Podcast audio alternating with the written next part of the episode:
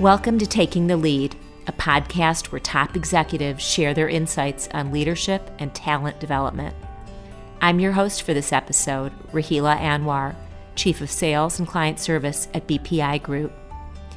BPI Group helps people and organizations develop and change to enhance their resilience and success.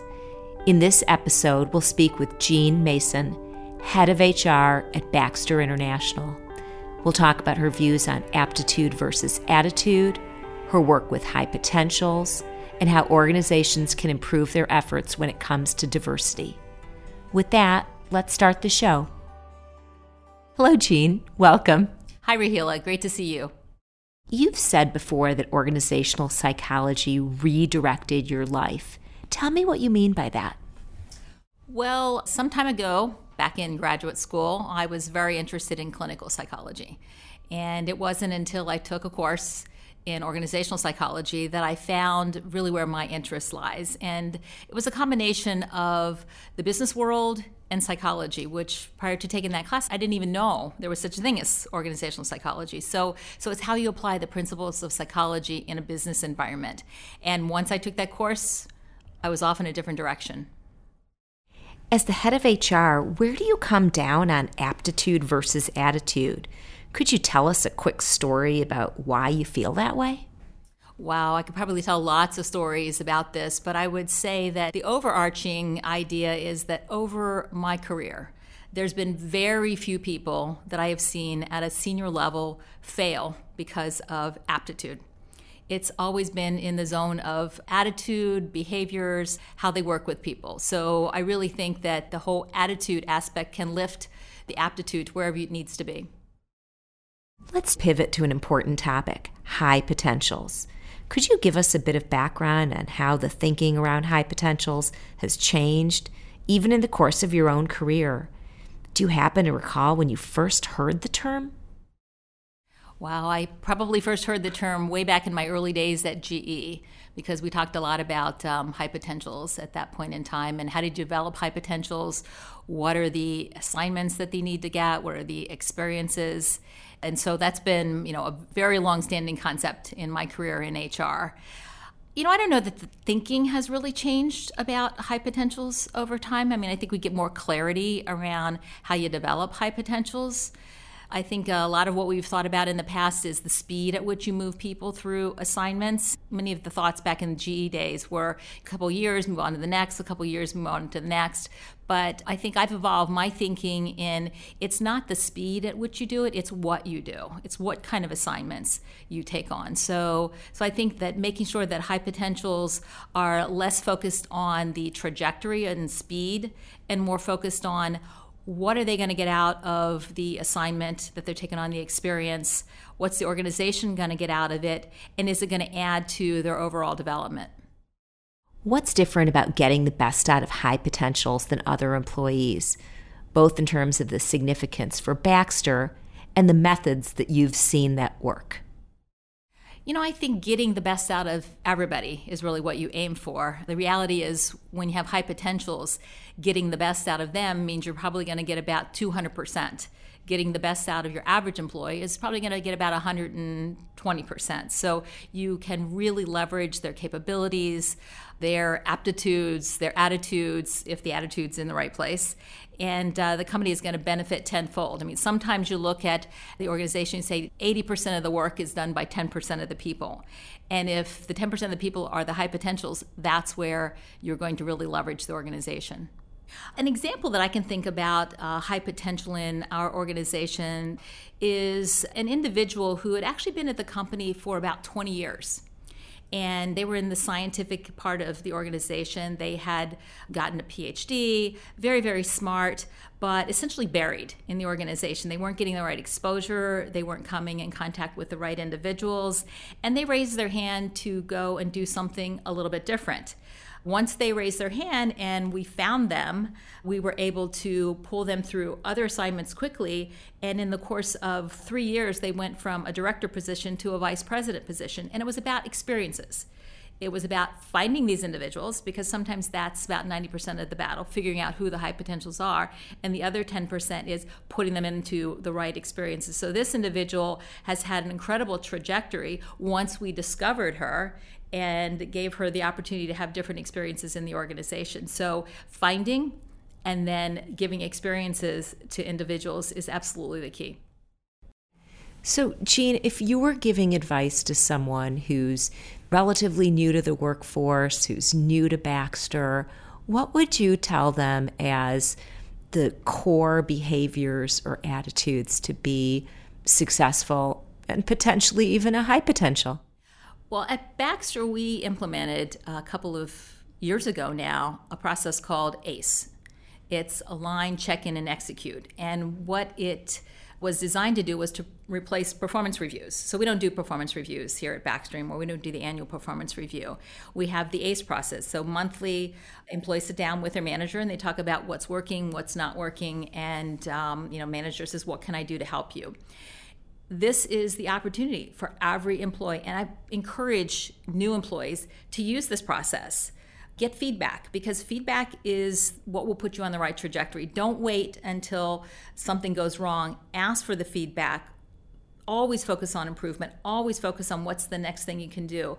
That's how you become a top talent. I always look for those people who raise their hand. When I ask who wants to volunteer and all the hands go down, when the hand goes up, that's the person I remember.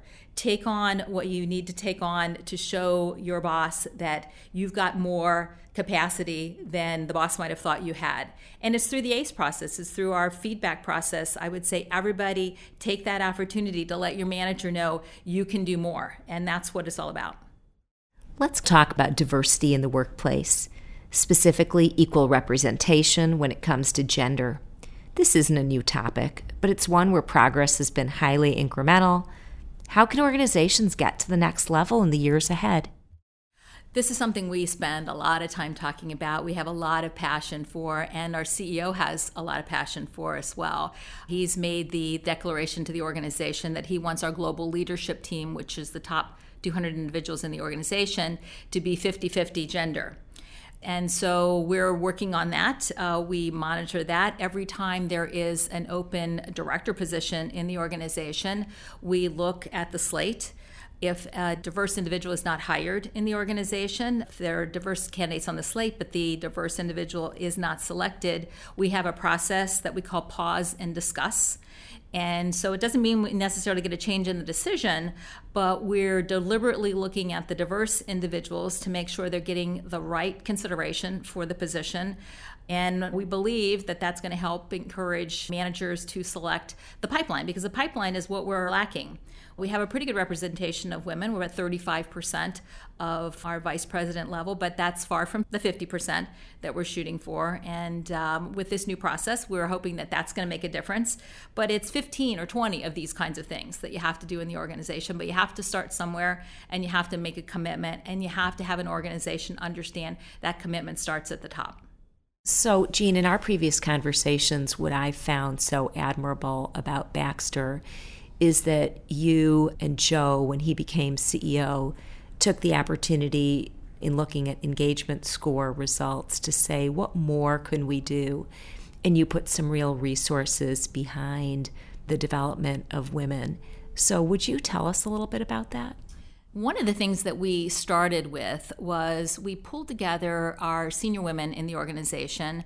We brought a consultant in to do essentially anonymous interviews for us to gather information to understand what does Baxter need to do differently for our women to make sure this is the best place to work for women, to make sure that we attract women, to make sure that we retain the women.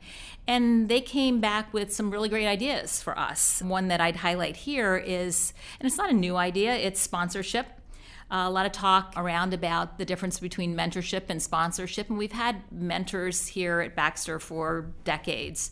Good idea, and I think it's an idea we should continue to drive. But we decided sponsorship was the next level up. Where we would ask senior leaders to identify women down in their organizations that they would take a particular interest in supporting, driving, giving visibility to, giving opportunity for us to get to know them. And we believe this is just one more important way for women to see that we do endorse women at the senior level. We're trying to move more women up into the organization, and we're giving an ownership to the senior leaders to help make that happen. Baxter has been, I would say, quiet publicly about the incredible work that's been done. Do you ever benchmark with other pharma companies or medical space companies? We definitely benchmark the numbers. So we have the point of view we want our unfair share. We are at benchmark and we look at the healthcare space because we think that's the relevant metric and we're in you know the zone of 30% is about where others are. It's a little bit difficult because, you know, some of these numbers are more US oriented versus globally oriented. We're a global company, so we want to look at it globally. And candidly, when you look at the numbers globally, we get drugged down by some parts of the world where the opportunity for women is less and we have fewer women represented. We've got a great representation in Asia. We've got less of a strong representation in Latin America and Europe, um, and a strong representation in the US. So, yeah, we do benchmark, but we're never going to be happy with the benchmark. I don't think the benchmark's even close to 50%, and that's our objective. I think that when you think about Baxter's presence as both an employer brand as well as a well known organization in the US, you immediately have positive thoughts about Baxter. When you look at geographies where Baxter isn't as well known, are you taking different tacts or different methods to attract individuals, both diverse and otherwise, to the Baxter brand? I'd say our methods are probably pretty similar. Uh, we do have four goals in the company. One of those goals is to be the best place to work, and we believe in that being the goal everywhere in the world. And so there's some variance on what it means to be a best place to work in different parts of the world, but we try to roll out global initiatives like um, workplace flexibility. That's something that's not always represented in European countries, but but we have it.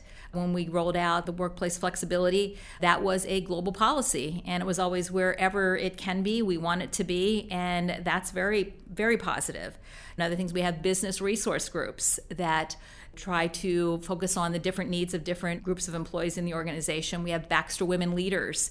That's a global organization that also focuses on how to help women with whatever it is they need in the workplace. So, whatever it takes locally to be a best place to work. We get lots of recognition in countries around the world as being a best place to work, and we're constantly focused on also being a best place to work for women.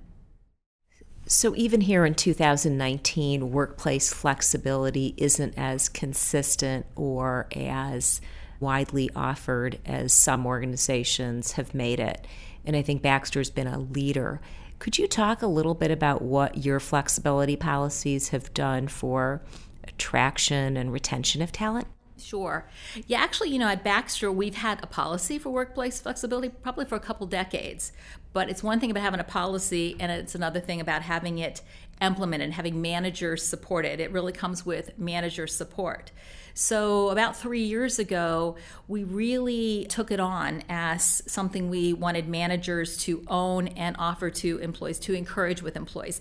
And it became very, very important when I had a senior leader come to me and say, Jeanne, you know, we have several high potential women and they feel like they need to leave Baxter because they have family commitments, they have things that are going on in their lives that the work hours just don't work for them and they're looking for other companies where there's more flexibility, where there's half day job, there's come in early, maybe certain days you can take off, much more flexibility. And that was the clarion call to me to say we cannot lose our high potentials simply because we have this great policy, but we're not implementing it. So we've really moved towards, you know, much more advertising of it.